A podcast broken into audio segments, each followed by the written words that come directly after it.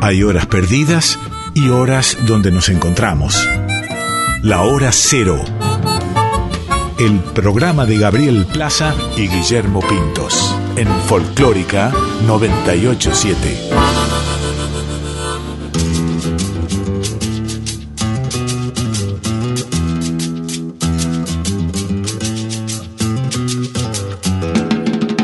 Caprichosa la reina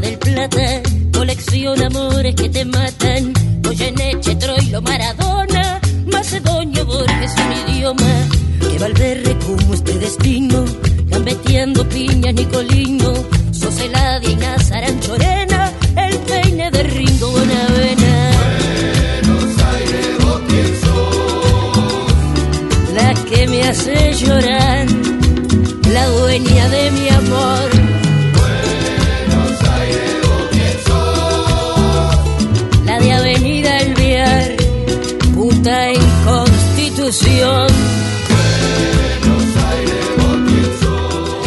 noches a todos y a todas los que están del otro lado, en la casa, eh, andando por la ruta, caminando por la calle, en cualquiera de las situaciones que podamos imaginarnos, eh, acompañándolos hasta las 0.30. Esto es Hora Cero por Folclórica Nacional. Mi nombre es Gabriel Plaza y el de mi compañero Guillermo Pintos. Juntos vamos a recorrer hoy.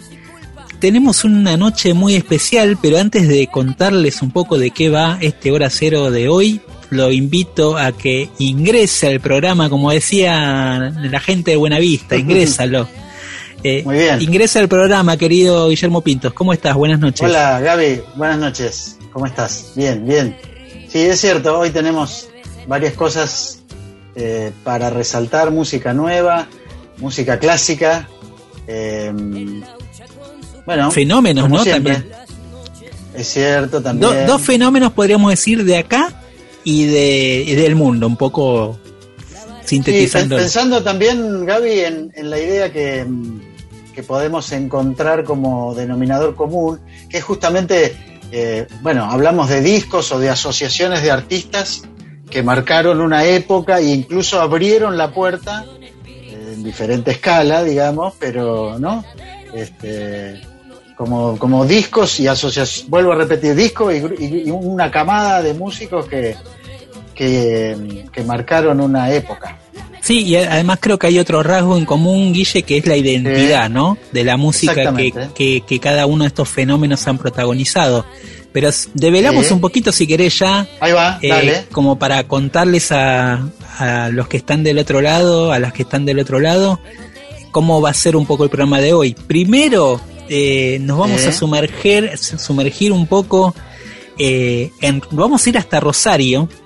Bien eh, y ahí nos vamos a situar eh, en un lugar que tiene que ver con justamente un fenómeno que surgió en 1982, el fenómeno del movimiento de la trova rosarina.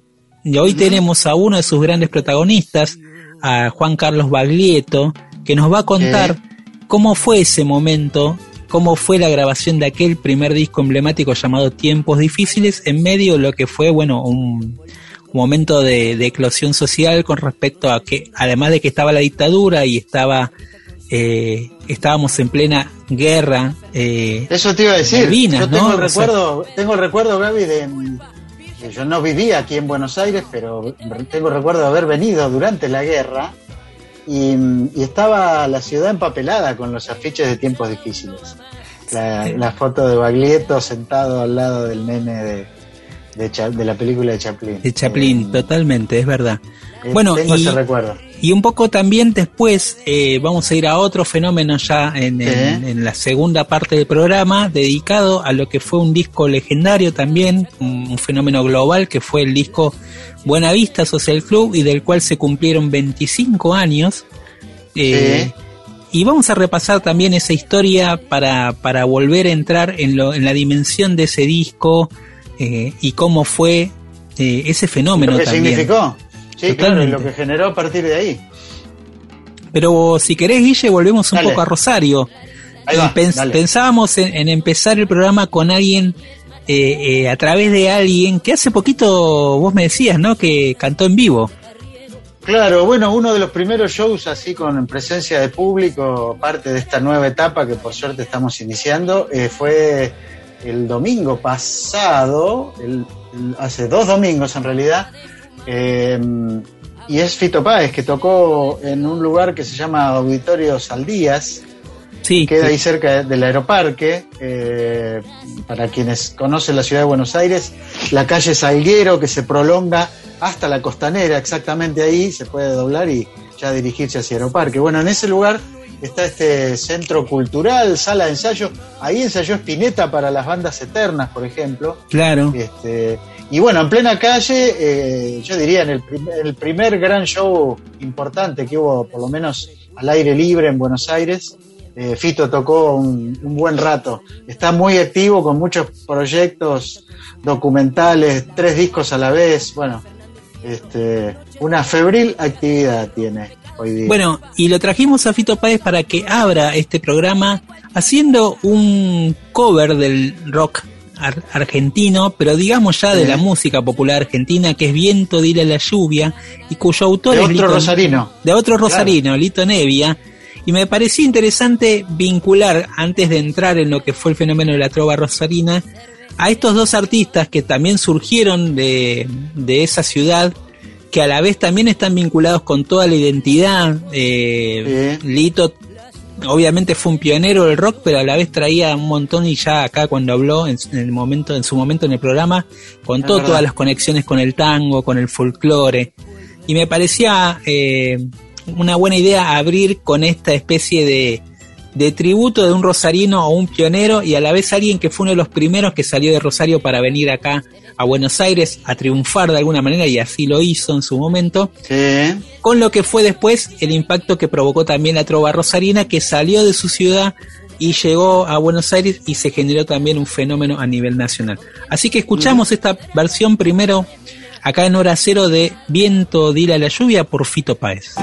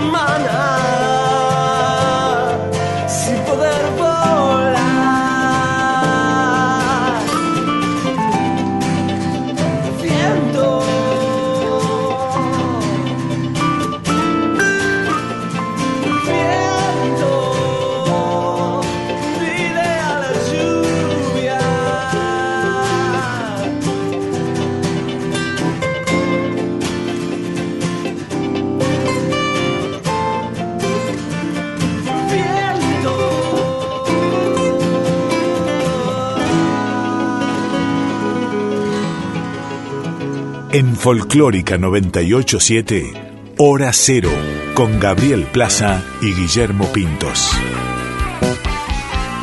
Bueno, y ahí lo escuchábamos a Fito Páez, que en, en épocas de este 1982 del que hablábamos, Gaby, era el más joven de todos, este, también hay que decir el que parecía y finalmente fue el más talentoso, este, y se ubicaba ahí a un costado del escenario a tocar su piano.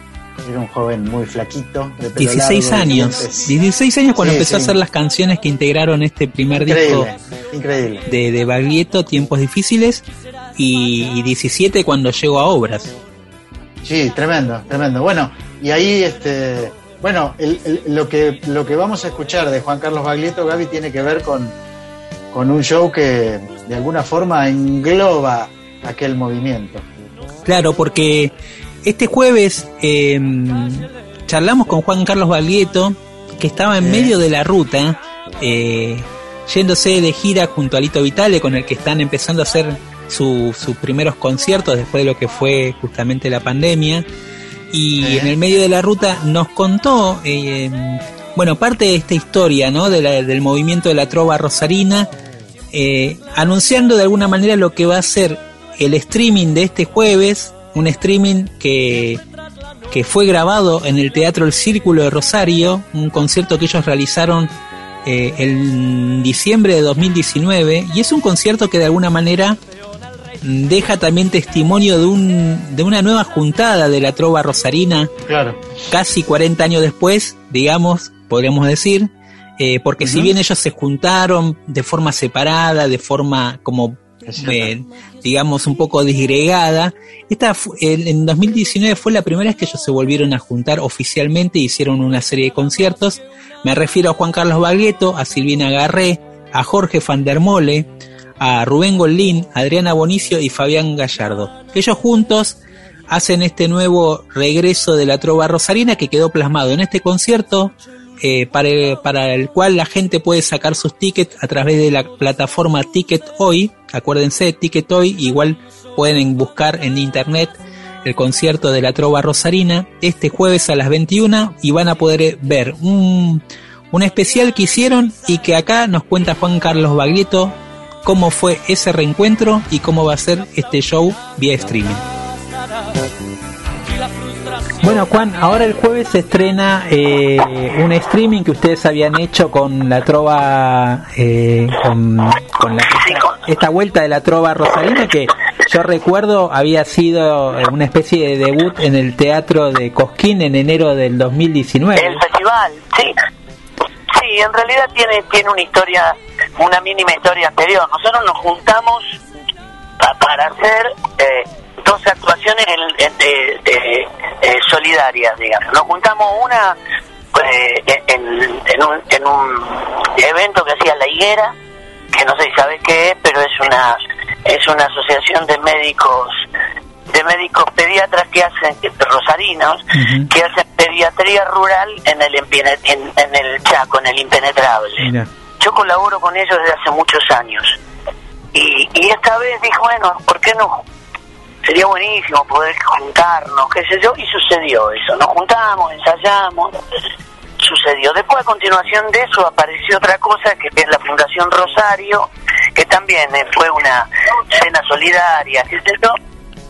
Y después dijimos, esto está buenísimo, y nos, y nos eh, la Chiqui González, Cultura de la, de la provincia de Santa Fe, no, nos pidió que fuéramos la, la embajada este, cultural santafesina en Cosquín. Y ahí fuimos, y de ahí en más vino el Colón y vino vinieron algunas actuaciones, no muchas, la verdad que no hicimos muchas. Lo grabamos en multitrack, varias cámaras, que porque no sé si nos vamos a volver a juntar y si nos vamos a volver a juntar no se sabe cuándo. Eh, y entonces, bueno, mostremos esto con, con los métodos hoy no es factible hacer shows en presencial, por ejemplo Silvina está en Italia, este, cada uno está con sus con sus cuestiones, entonces, bueno, mostremos esto que es un la verdad que está buenísimo, es un muy buen un muy buen registro, con la posibilidad esta que, que si bien todos conocemos las restricciones que tiene el streaming,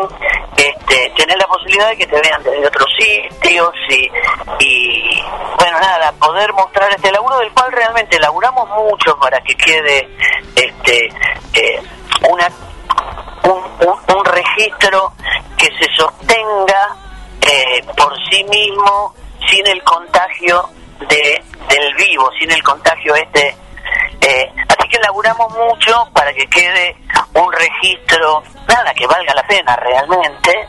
Y, a eso le hemos sumado intervenciones, le hemos sumado este datos de color, anécdotas, etcétera, contadas por cada uno de los integrantes por por eh, por Abonicio, por Goldín, por Silvina, eh, por Gallardo, por El Pander y por mí, ¿no? Este y, y la verdad que está bueno, está buenísimo. Este, entonces nada, nos entusiasma la idea de, de, de, de que lo vea mucha gente, digamos. ¿no? Total. Porque entonces anda a saber cuándo volvemos a juntarnos, si es que, si es que nos volvemos a juntar alguna vez. Claro, claro. Este show fue grabado en el Círculo de Rosario ya con ya sin público o todavía había público? Con público. Con público.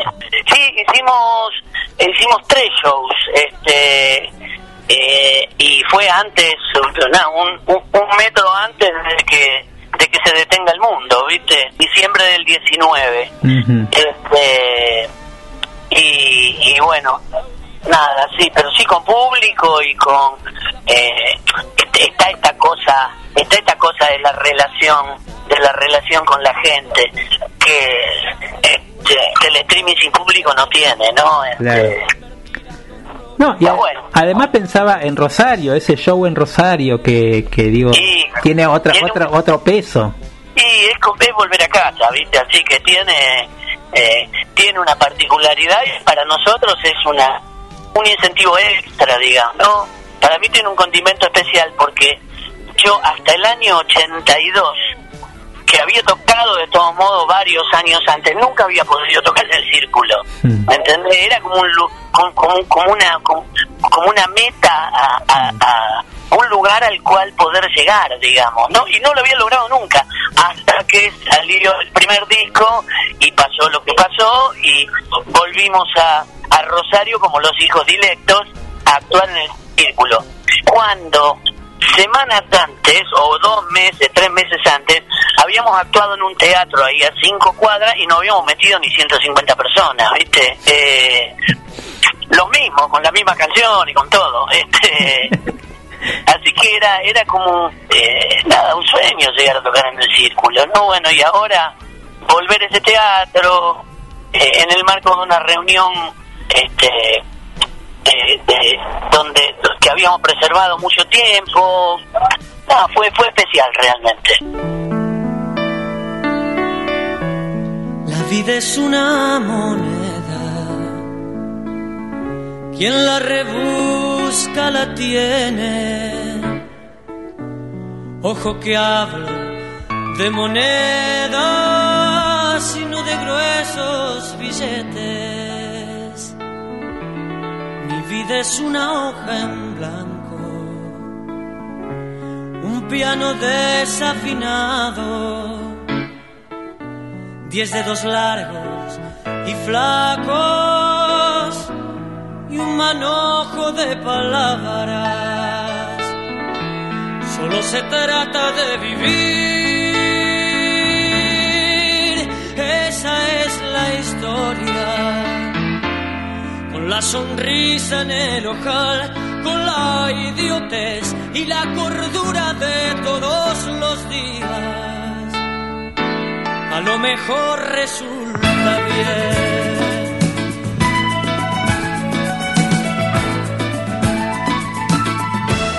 La gente sueña que sueña, la calle sigue que sigue, el taxi gira que gira, el Sililancha avenida. Los días cantan la historia del hombre al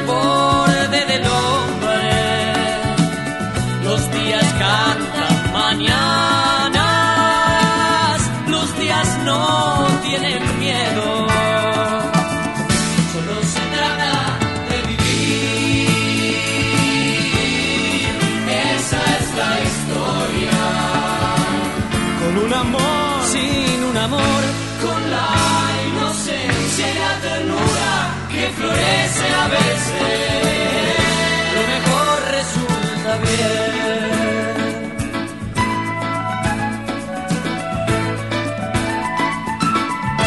Si nos inunda el asfalto de sensaciones profundas, gocemos bien nuestro ahora.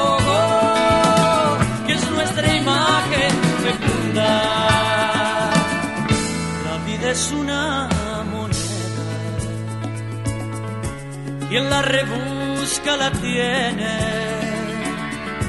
Ojo que hablo de monedas y no de gruesos billetes.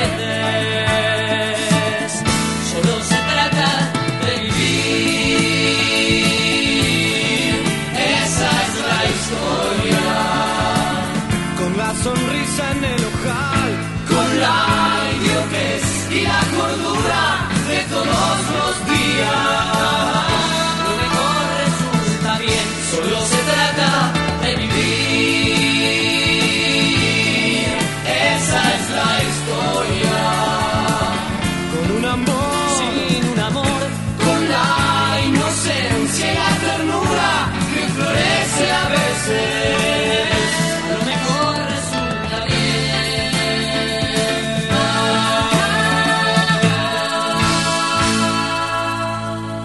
En Hora Cero escuchábamos recién La vida es una moneda de Fito Páez por Juan Carlos Baglietto, de aquel disco Guille emblemático, recién decíamos tiempos difíciles, y hay que ponerse un Sí. poco en contexto de la época, ¿no?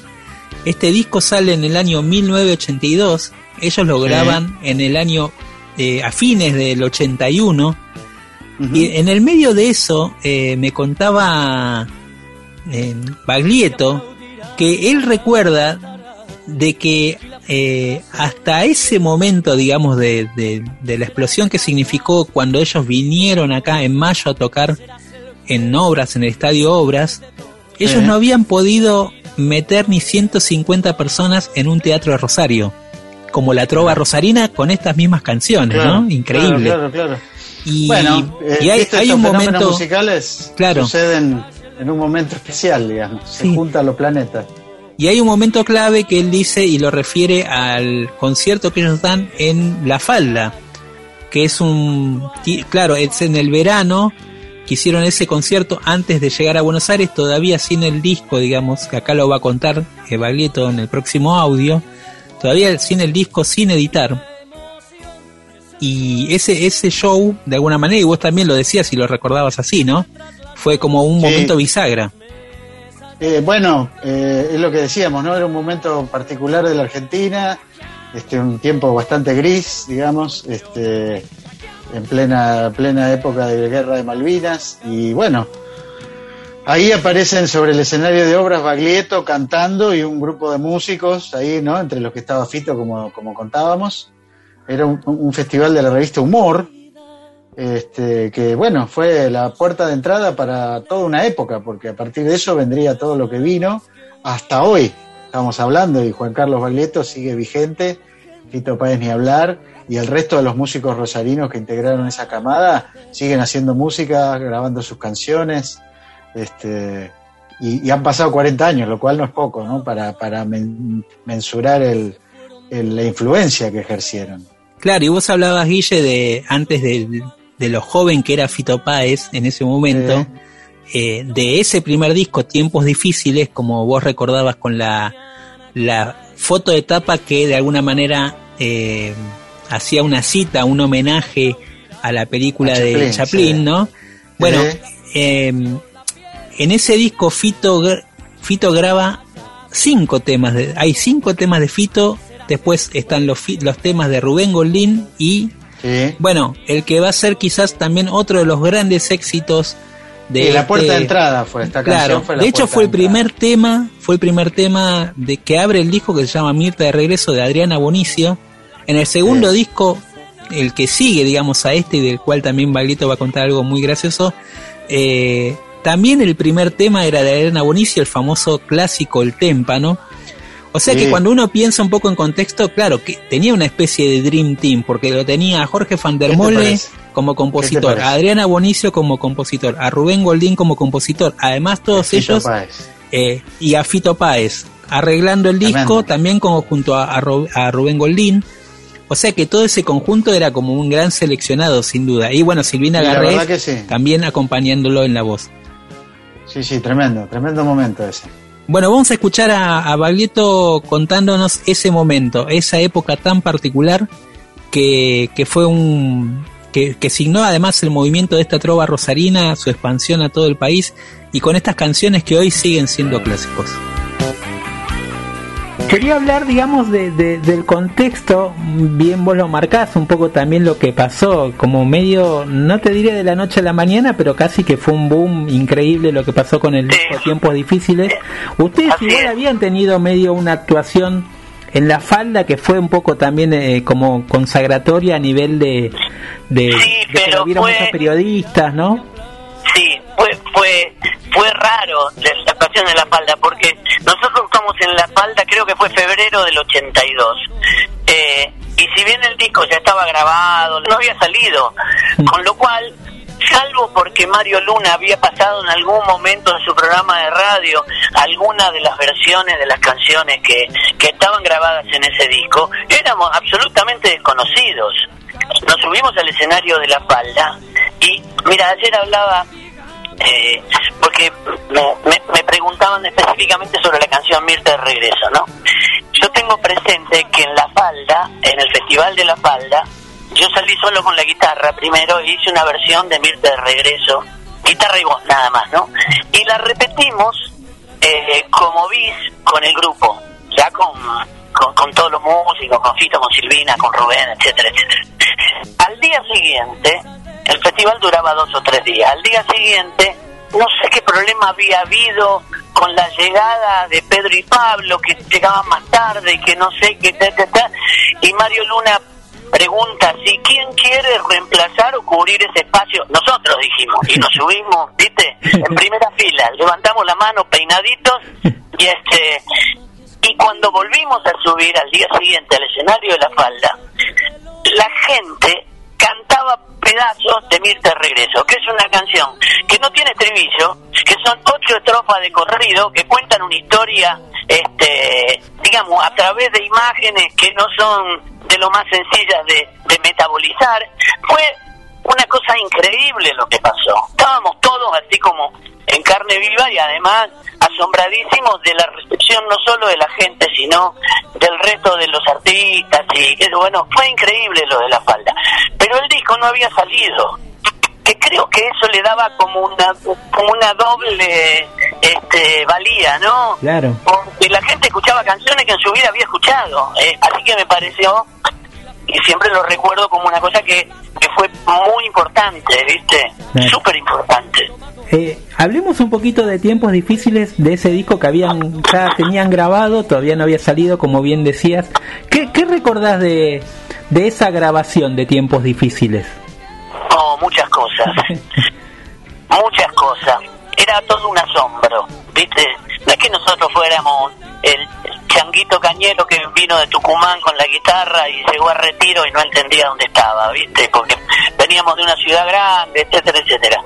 Pero era todo un asombro porque nosotros nunca habíamos podido meternos en un estudio de grabación de verdad. En Rosario había pequeños estudios, había intenciones así, bastante precarias en ese momento, ¿no?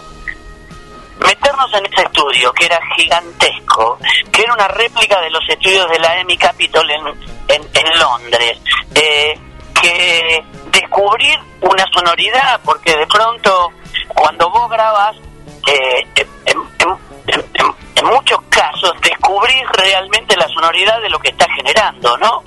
Mezclado esto y teniendo la posibilidad de relacionarnos con otros artistas, a los cuales nosotros admirábamos, ¿me entendés? Vino a tocar la batería Luis Herábulo, para nosotros era un tipo inalcanzable, qué sé yo, ¿viste?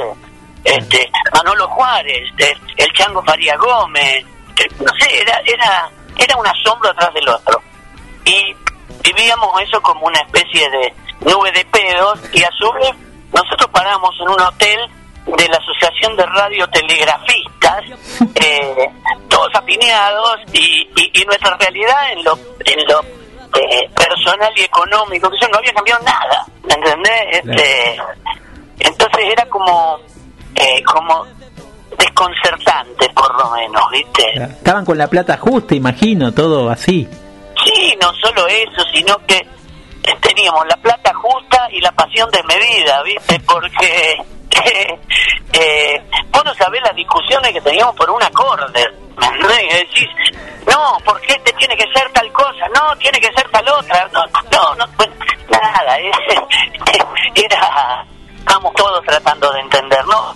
Y a, a la vez pienso que es un repertorio muy, para un primer disco, te digo, e- es un repertorio muy potente que ya de, de, por, de por sí tiene entre comillas esto que uno le llama hits, pero en realidad son himnos que se convirtieron en himnos. Entonces, y a la vez, a la vez detrás de los himnos están otras canciones que son muy buenas, que, que, sé yo, que han quedado por ahí medio sobre la cuerda. Relegadas, claro.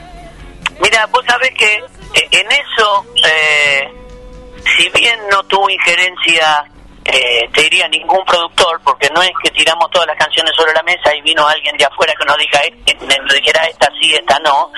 Eh, en lo que sí tuvo injerencia Fortunato fue en, en el segundo disco, que el segundo disco lo grabamos seis meses después de que saliera el primero. Qué locura. Eh, una locura total.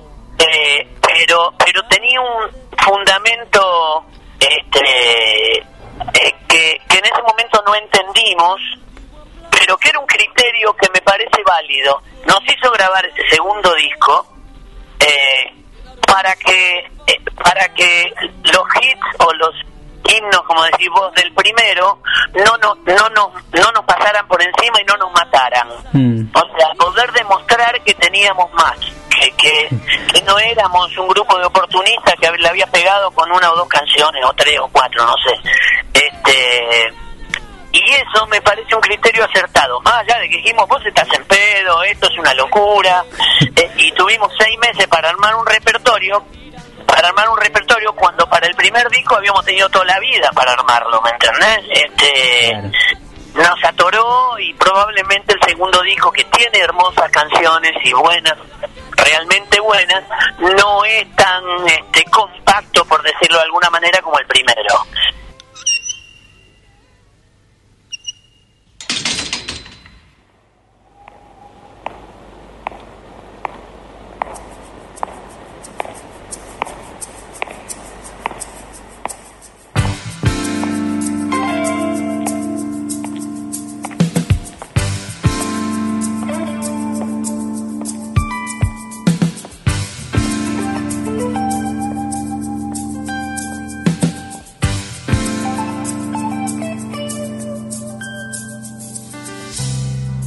regreso, Ya sabes, tres años a la sombra. No quiero saber si me fuiste fiel. Yo sé que una mujer valiente se inclina igual para el lado de la sed.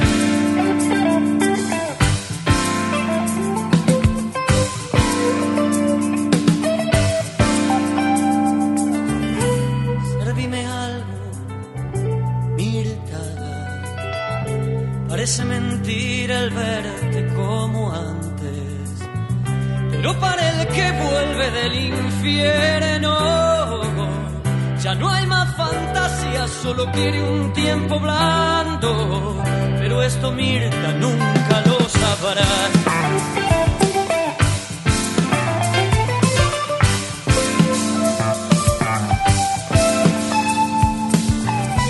No es necesario que estés alegre ni que prendas la luz. Entre despacio sin que me vea nadie. La noche se abre como un abrigo, Mirta, y es un sábado más, como dice el tango. Mirta, contame cómo andas.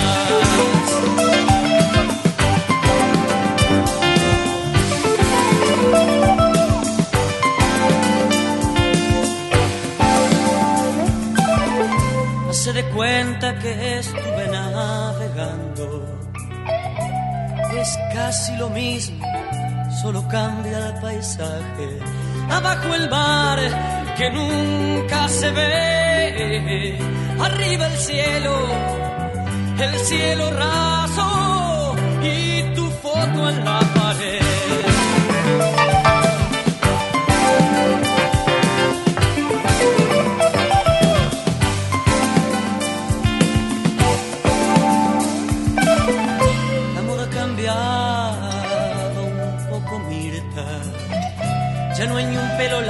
todos parecen soldados.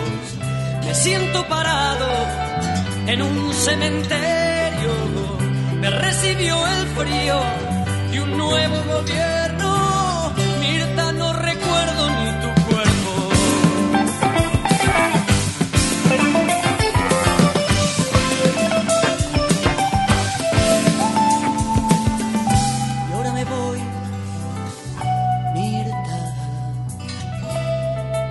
Soy un extraño conocido.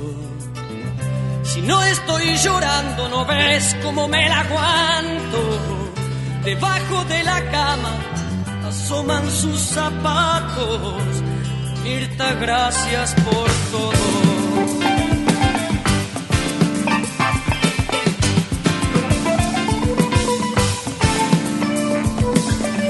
Salgo a la verja, parece que ha llovido. En la estación retumba el estrella del norte. Ven a verme cuando salgas, me dijo el turco. Comes todos los días y no hay problemas de laburo. Solo algunas noches, solo algunas noches salís a trabajar.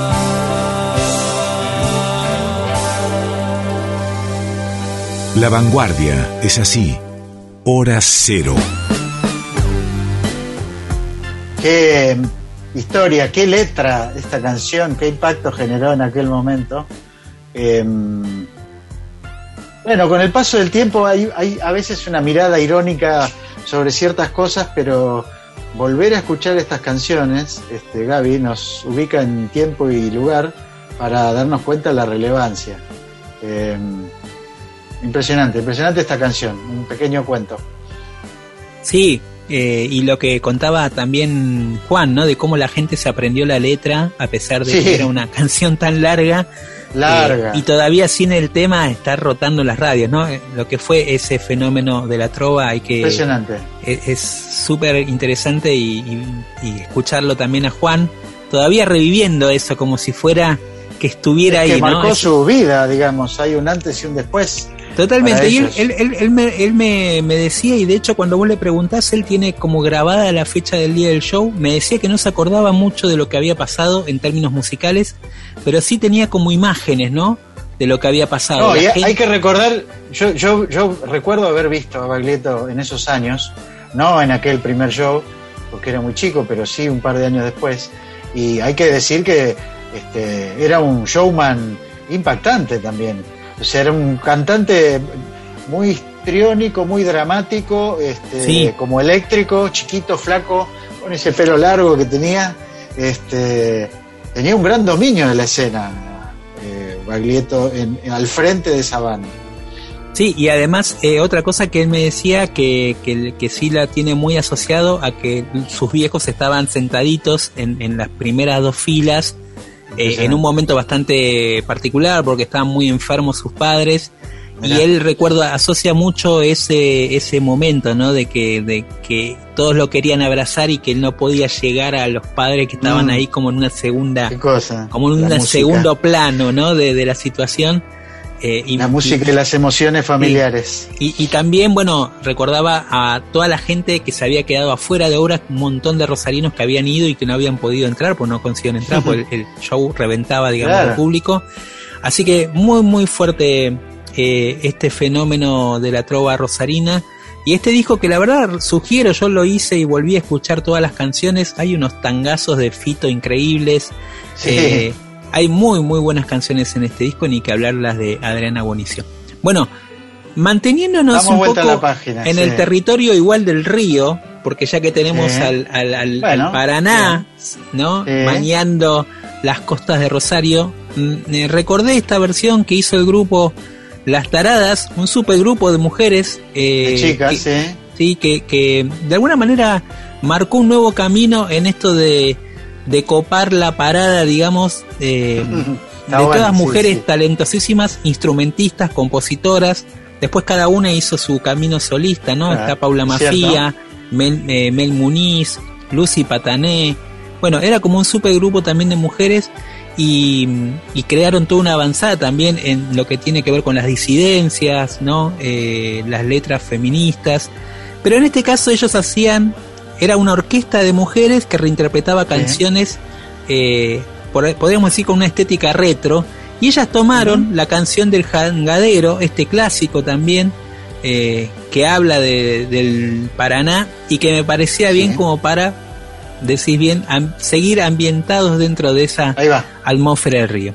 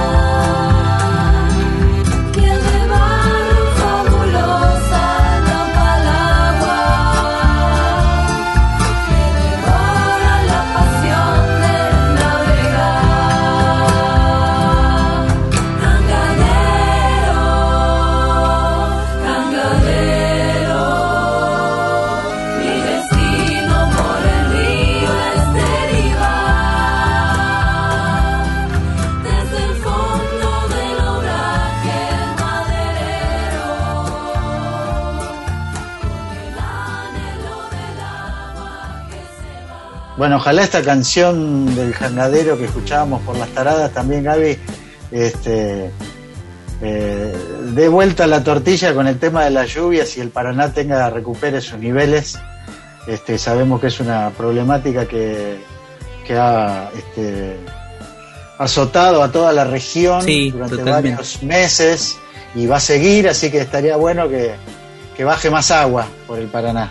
Ojalá, ojalá que así sea. Sabes, Guille, que cuando estaba pensando un poco en este bloque de transición, después de lo que vivimos un poco con lo que contaba Juan Carlos Baglietto acá sobre el fenómeno de la trova rosarina, pensé también en que ellos eh, fueron, eh, fueron parte de esa especie de diversidad donde se mezclaba el rock, el folclore, el tango, y por eso me gustó mezclar también en este, eh, en este tránsito de canciones. bueno, recién con un clásico, el folclore, y ahora también con una especie de milonguita a cargo de Kevin Johansen con Rubén Rada de eh, partícipe e invitado. Vamos a escucharlo.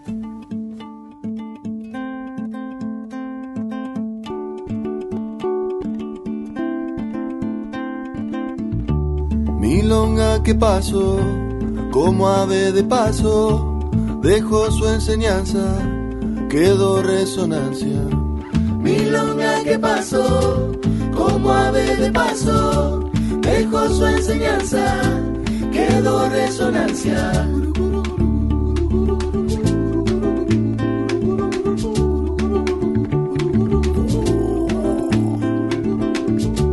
Cruzando los mares, borrando fronteras, llego hasta el quilombo, dentro de la selva. Cruzando los mares, borrando fronteras, llego hasta el quilombo, dentro de la selva. Dentro de la selva.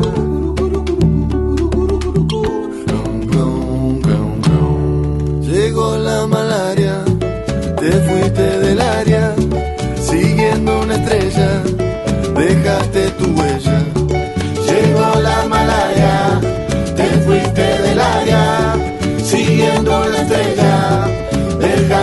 Huella. Milonga que pasó,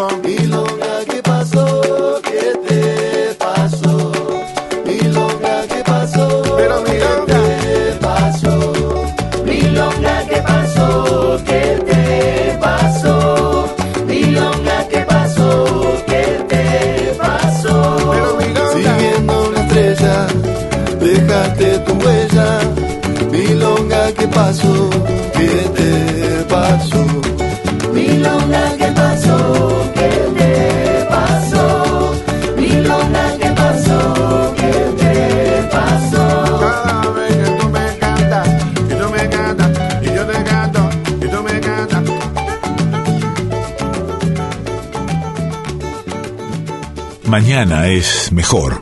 Hora cero. Todo lo nuevo. Estamos en Hora Cero por Folclórica Nacional.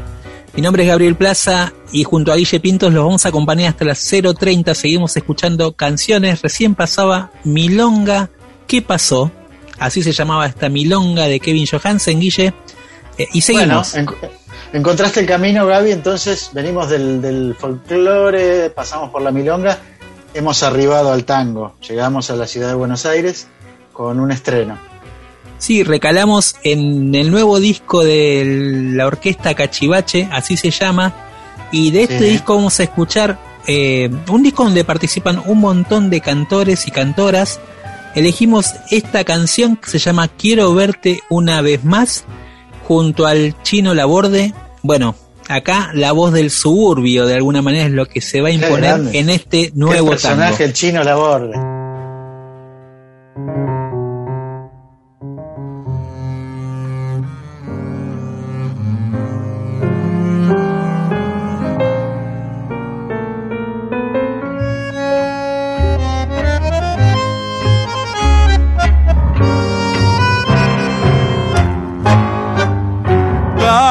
Que me invita a conversar con los recuerdos, pena de esperarte y de llorar en este encierro.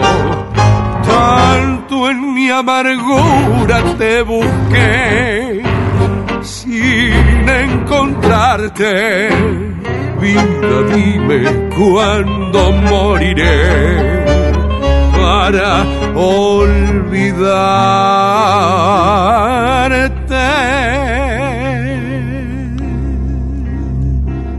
Quiero verte una vez más,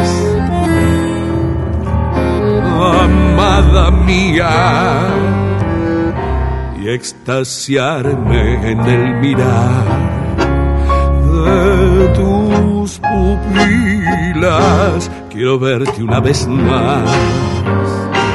Aunque me digas que ya todo terminó y es inútil remover las cenizas de un amor. Quiero verte una vez más. Estoy tan triste que no puedo recordar por qué te fuiste. Quiero verte una vez más y en mi agonía un alivio sentiré y olvidado en un rincón más tranquilo moriré.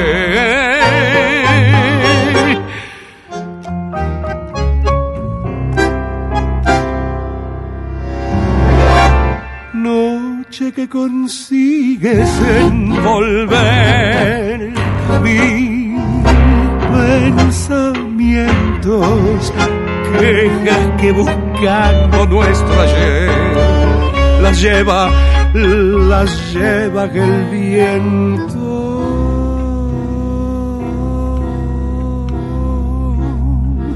Quiero verte una vez más. Estoy tan triste que no puedo recordar. Por qué te fuiste. Quiero verte una vez más. Y en mi agonía un alivio sentiré. Y olvidado en un rincón más tranquilo moriré un alivio, un alivio sentiré y olvidado en un rincón, más tranquilo moriré. En Folclórica 987, Hora Cero, con Gabriel Plaza y Guillermo Pintos.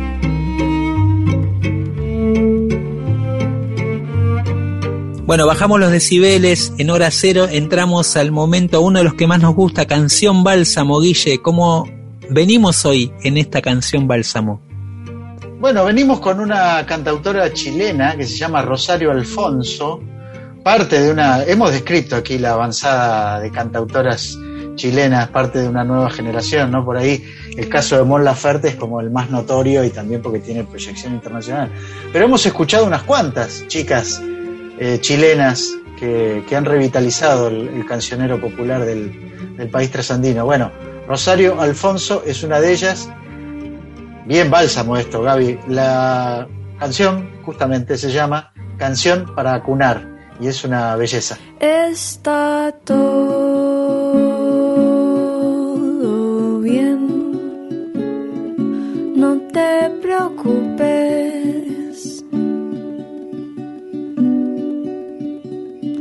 Porque está todo bien.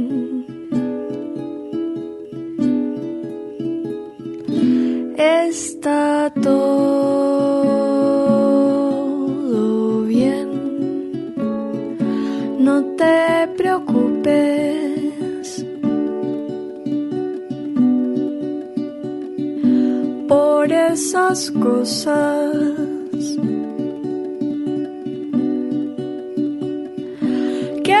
hacen daño.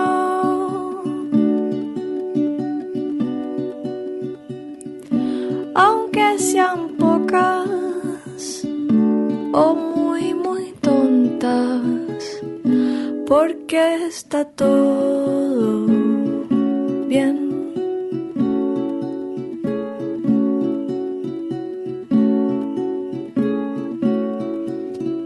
No hay que pensar en los demás. Cuando dices no, cuando dices no,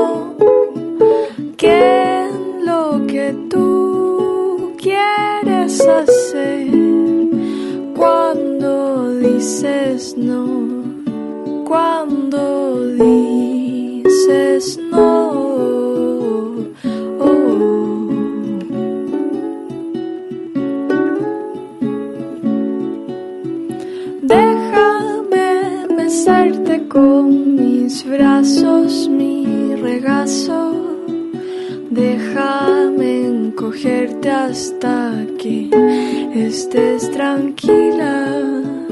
Déjame estrecharte con mis brazos, con mi pecho. Déjame arrullarte hasta que estés dormida. Ah.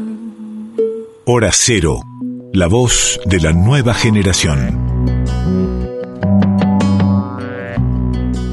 Está bueno este segmento del programa que se llama Hora Cero eh, para escuchar a esta nueva camada de cantautores. Ahora venimos para el lado de nuestro país, pero también Gaby se trata de jóvenes artistas que están dando sus primeros importantes pasos, se han dado a conocer en este último tiempo, diría el último lustro, eh, y, y tienen canciones para escuchar y prestarles atención. Sí, son, forman parte de esta nueva generación de, de- de cancionistas, podríamos decir, o Sí. que también eh, en su música se mezcla la, esta, esta idea Claro. de, de combinar sonidos que vienen de diferentes influencias del folclore, de la música rioplatense, de la música del resto de América Latina, como del centro y del Caribe. Bueno, hay, hay, hay a- acá en esta, en esta generación, sobre todo de acá, eh, de la Argentina, que ha, que ha sabido como rescatar estas identidades.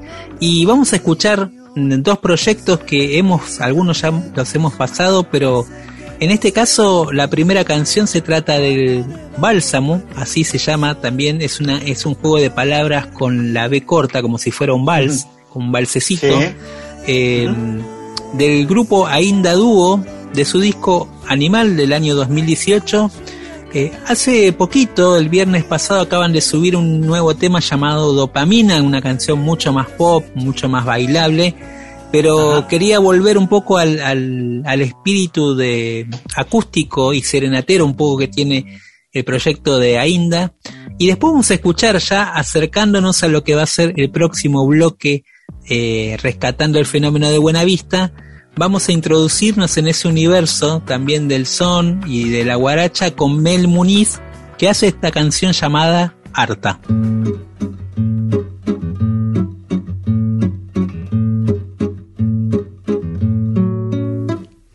un manantial de emoción me abrazó cuando supe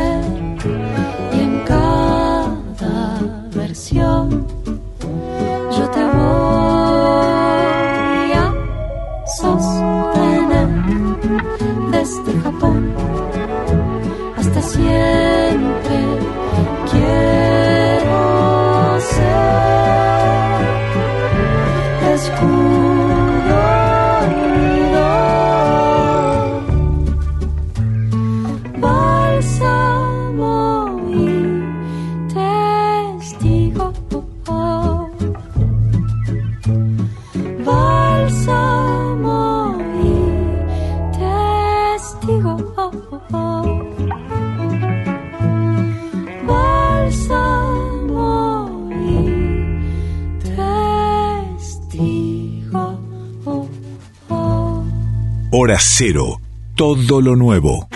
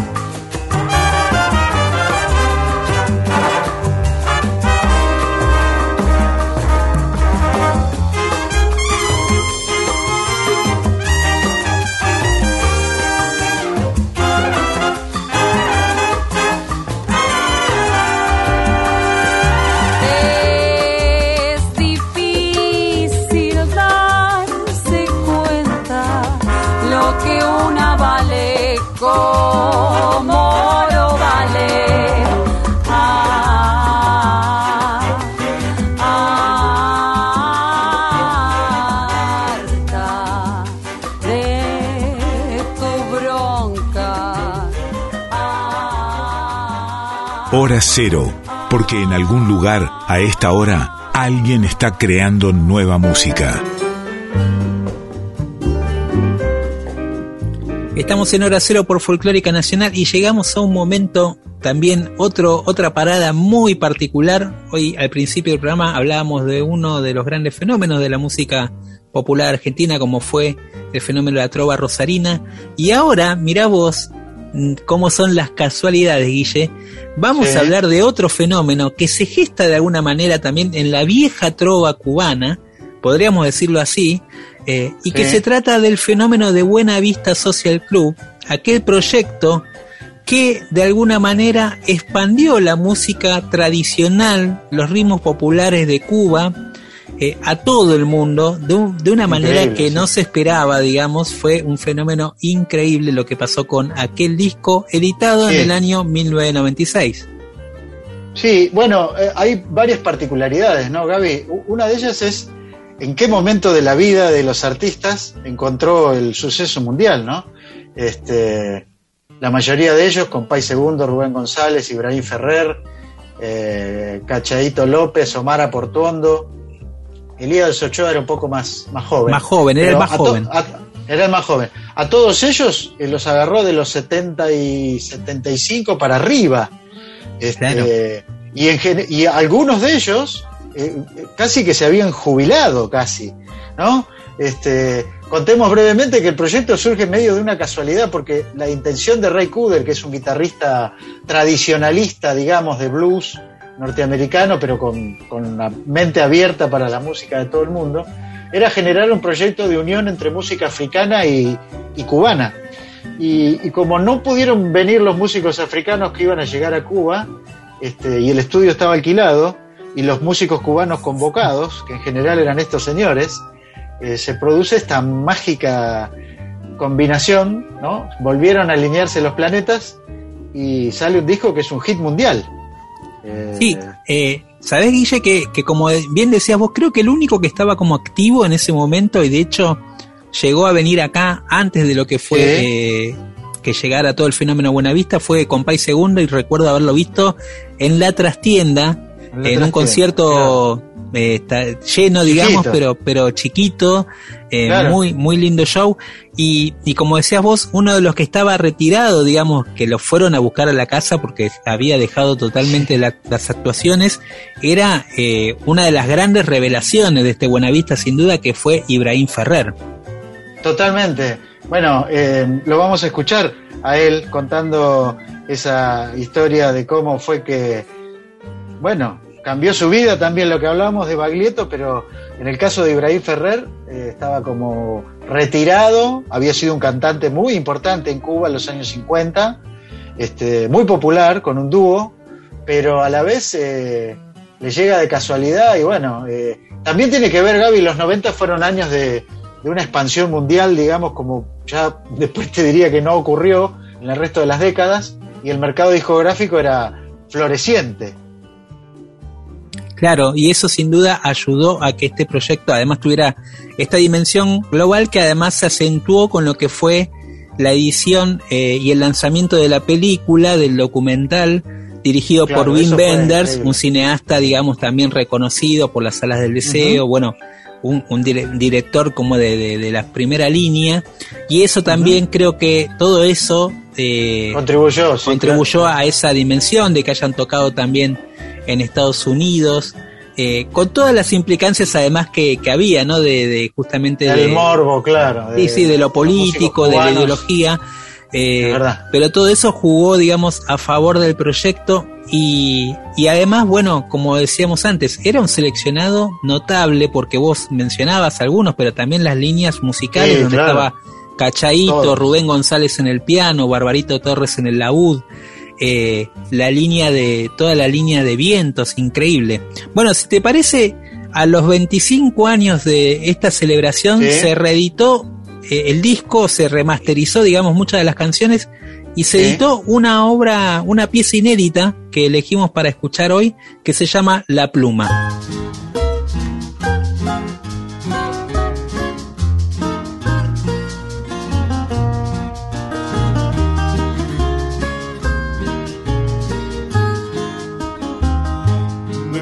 La distancia que de ti me separe.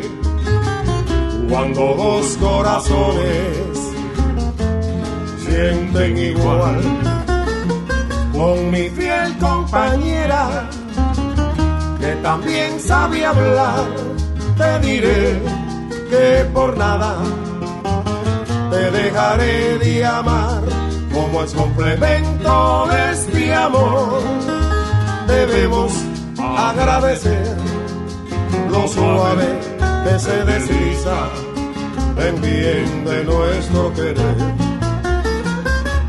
Tú eres el papel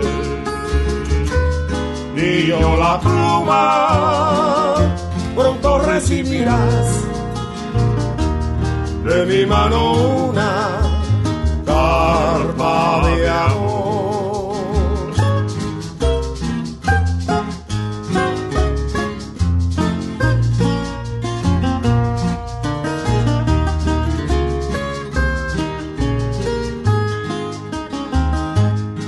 La distancia que de ti me separe.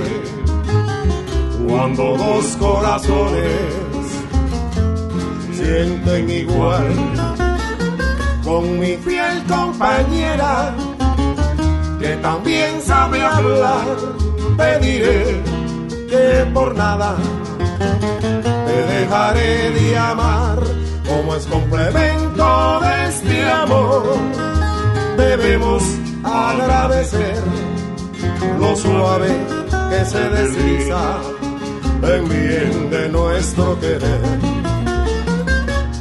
Tú eres el papel y yo la pluma, pronto recibirás de mi mano una carta de amor.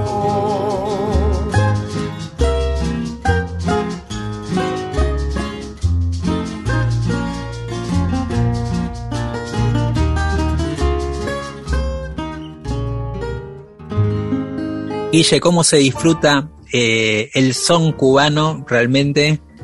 Que, que eh, es una joyita, realmente, y si bien uno conocía, digamos, pero porque se dedicaba a esto y era muy aficionada a la música en general, conocía algunas cosas de, eh, de la trova, de la vieja trova cubana, del son, del guaguancó, de ritmos, del bolero también, ¿no?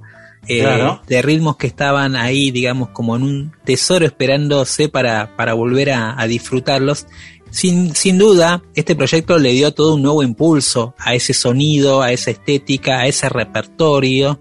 Y a eh, estos artistas. Y a estos artistas, sin duda. Y después la cantidad de, formaciones y de grupos que aparecieron. Eh, y ellos con sus discos solistas también. Este, bueno, fue una apuesta importante de un sello discográfico eh, multinacional estadounidense. Y, mm, bueno, sí, el World Circuit, creo, o no Nesut, si no me equivoco. Eh, claro, bueno, eh, son etiquetas de etiquetas, pero parte del conglomerado Warner. Claro. bueno, y más, más temprano contábamos lo de Ibrahim Ferrer, ¿no? Y, y cómo, bueno, él tuvo unos cuantos años de incluso de, de poder este, vivir este momento. Eh, yo recuerdo, Gaby, quiero mencionar una sola cosa porque es un recuerdo muy, tierno que tengo de este señor, que en, ocasión de venir a, cantar a Buenos Aires yo lo entrevisté y bueno, hablábamos, eh, eh, la verdad, con un la forma que tienen los cubanos, ¿no? De, hablar, el tono. y, y, el detalle tierno es que cuando estábamos por terminar la entrevista me dijo, yo le quiero pedir un favor, usted me disculpará, pero quisiera decirle, a ver si me puede ayudar para que mi hijo tenga difusión ahí en la Argentina, porque él necesita trabajar. Este, ahí, bueno, Ibrahim Ferrer había grabado con Gorilas, viste, una banda pop de, fama mundial, este, y estaba siendo un padre que se preocupaba por su hijo y pedía, pedía ayuda. Me, dijo, no, le puede dar una mano, yo le agradeceré la verdad, nunca en mi vida ningún entrevistado me pidió una clase de favor así. Ibrahim Ferrer Jr., así se llama el hijo, y está casado con una argentina, por lo menos hasta lo que yo sabía. la historia sigue que vino y se. Eh, no sé si sigue, pero vivió muchos años acá. Sí. Ibrahim Ferrer Jr. Yo creo que sí. De hecho, tuvo un local de música cubana y él estuvo además acompañando al padre en todo ese periodo. Eh, y, de, revalorización del padre también. Eh, bueno, disfrutamos de, si querés, de este audio de Ibrahim Ferrer, hablando un poco de, lo que fue este fenómeno, y después escuchamos, sin duda, uno de los grandes clásicos, su canción, su canción junto a Amora Portuondo, Dos Gardenias. Impresionante. Sufre por otro motivo. Vaya con la misma línea, pero con otro motivo. Grabar otro número, un número, pero aparte de, de eso, si no sabía, no lo que pasa es que al llegar allí vi unos cuantos amigos y entonces como estaban en descanso, se puso uno a, a tararearme un número que yo cantaba, a él le gustaba y me tarareó y entonces Raicudo de la cabina me oyó, ponchó y le gustó mi voz y por ahí es donde yo entro. Pero yo no fui con el propósito de entrar en Buenavista. Vista.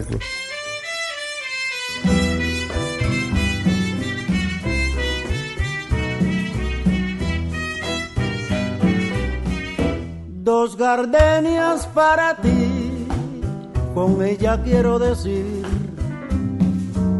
te quiero, te adoro, mi vida. Ponle todas tu atención, que serán tu corazón y el mío. Dos gardenias para ti que tendrán todo el calor de un beso, de esos besos que te di y que jamás te encontrarán en el calor de otro querer. A tu lado vivirán y se hablarán como cuando estás conmigo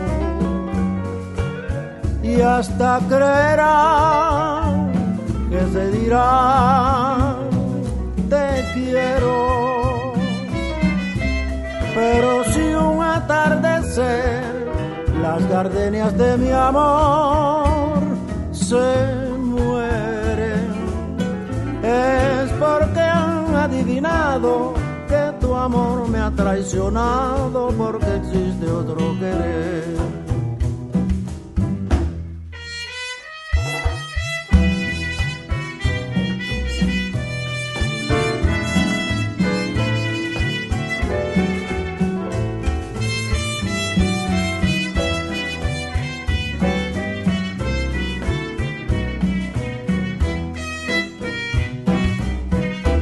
A tu lado vivirán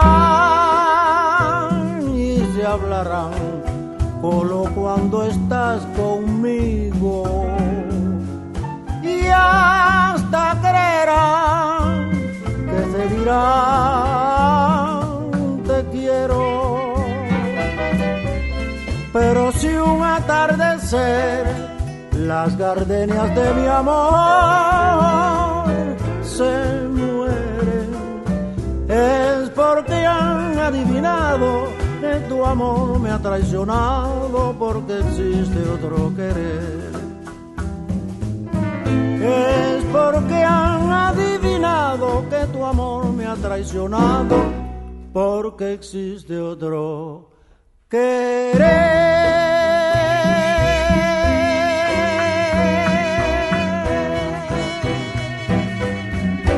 Bueno, uno de los grandes clásicos de Buenavista Social Club sonando en hora cero por folclórica. Ese año que salió este disco pasaron un montón de cosas.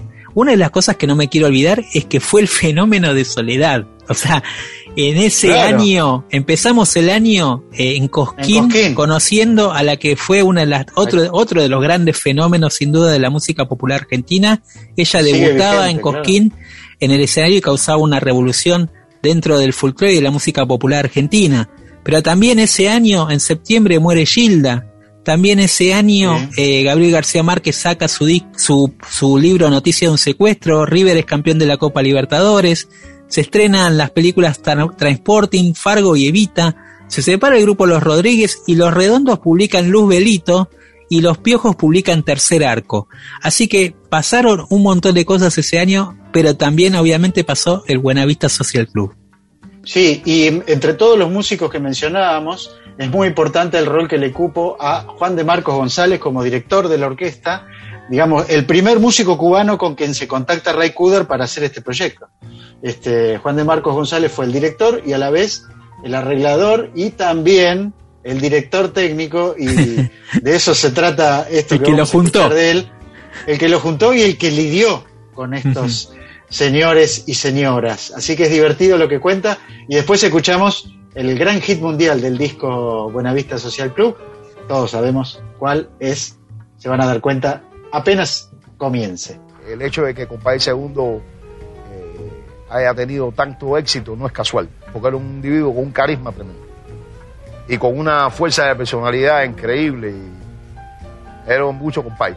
Un tipo difícil para trabajar con él porque tenía una personalidad muy fuerte, entonces a veces no aceptaba lo... Digamos, yo siempre estuve al frente, yo fui el que dirigí eh, todas las grabaciones, el que hice todas las grabaciones, el que lo dirigía en el escenario, las últimas las únicas cuatro veces en que actuó en la Vista Social Club como, como, como, como colectivo. Entonces tú lo mandabas a afinar, porque él no oía. Él cantaba el segundo increíblemente afinado, pero él no oía. La, eh, él, yo creo que es bajo, las frecuencias bajas, graves, la que él más oía. Y entonces tranquilamente estaba tocando el armónico totalmente desafinado y él no lo oía. Entonces uno tenía que mandarlo a afinar y entonces se ponía molesto porque él decía que él oía mucho. Por supuesto, no se puede estar discutiendo con un viejito de 90 años y yo, nosotros lo que contratamos a un afinador, le quitábamos un armónico, lo afinábamos y después se lo volvíamos a poner. Pero era difícil de dirigir el viejo, era difícil.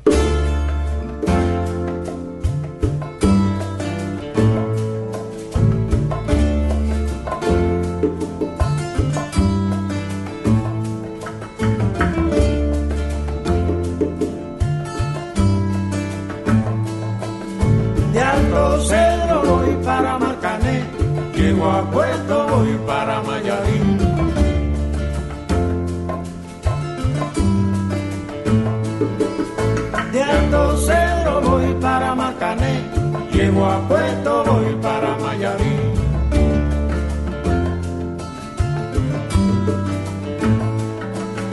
De Alto Cero voy para Marcané, llego a Puerto voy para Mayarí.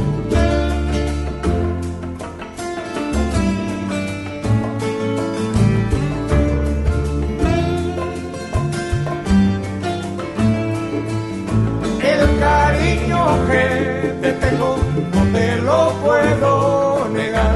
Se me sale la babita, yo no lo puedo evitar.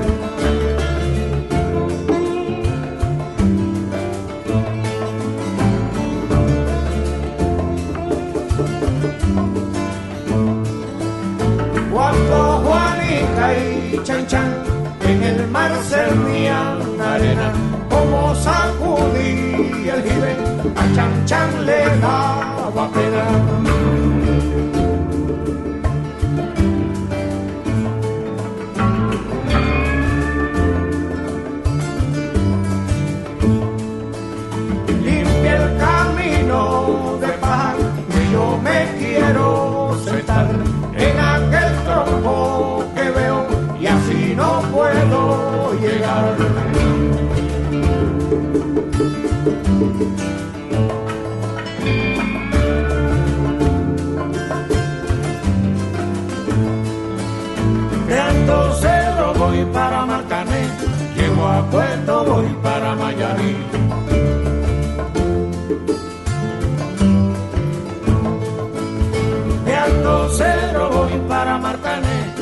Llego a Puerto, voy para Mayarí.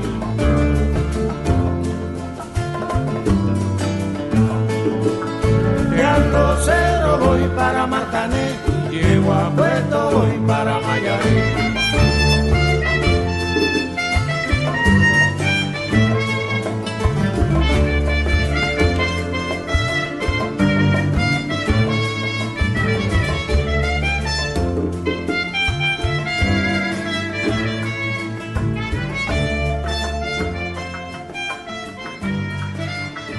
En Folclórica 987, Hora Cero, con Gabriel Plaza y Guillermo Pintos. Lo que sueñas y no dices tal vez será canción, canción. Bueno, venimos medio urgidos por el tiempo, nos tenemos que ir, eh, la música nos absorbió este, a esta hora y media, Gaby, y bueno, llegó el momento de la despedida. Bueno, Guille, eh, saludamos a Flavia Ángelo en la producción de este programa, también a todo el equipo de Nacional que nos permite salir desde nuestras casas. Quédense en el aire nacional y nos vamos a despedir eh, con otra joyita, siguiendo el camino de la trova. Uno de los grandes eh, protagonistas del Buenavista Social Club fue Eliades y lo sigue siendo, Eliades Ochoa, todavía en actividad. Y él hace Sí. una versión eh, maravillosa de un clásico del tango argentino llamado Volver. Con este tema nos despedimos, nos encontramos la semana que viene, el martes a las 23, aquí por Folclórica. Esto fue Hora Cero.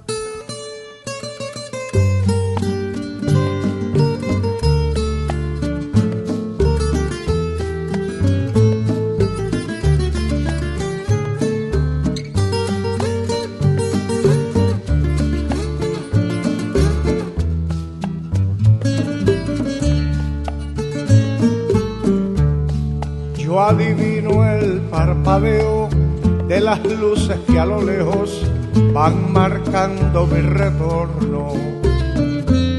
Son las mismas que alumbraron con su pálido reflejo hondas penas de dolor.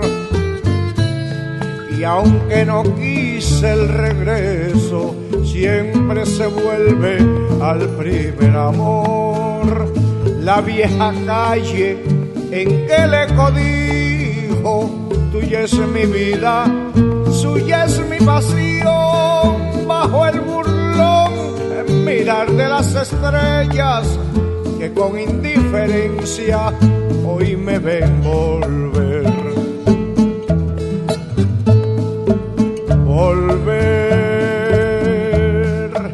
con la frente marchita, la nieve del tiempo platearon mi cielo. Sentir que es un soplo la vida, que veinte años no es nada, que febril la mirada, errante en la sombra, te busca y te nombra. Vivir con el alma aferrada a un dulce recuerdo que hoy lloro otra vez.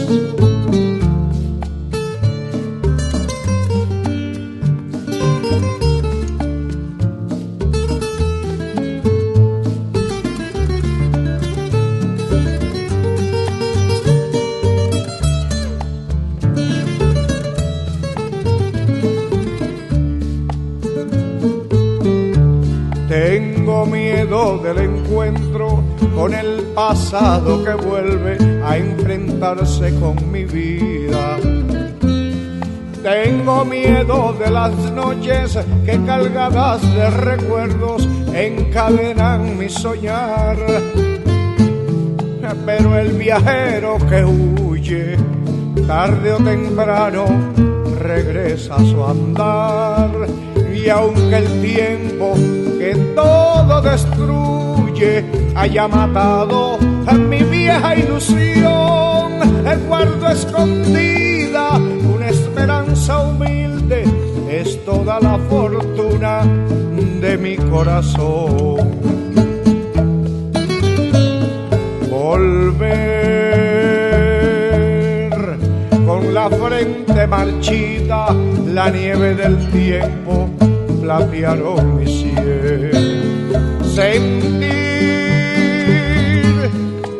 Un soplo la vida, que veinte años no es nada, que sufrir la mirada errante en la sombra, te busca y te nombra. Vivir con el alma aferrada a un dulce recuerdo que hoy lloro otra vez.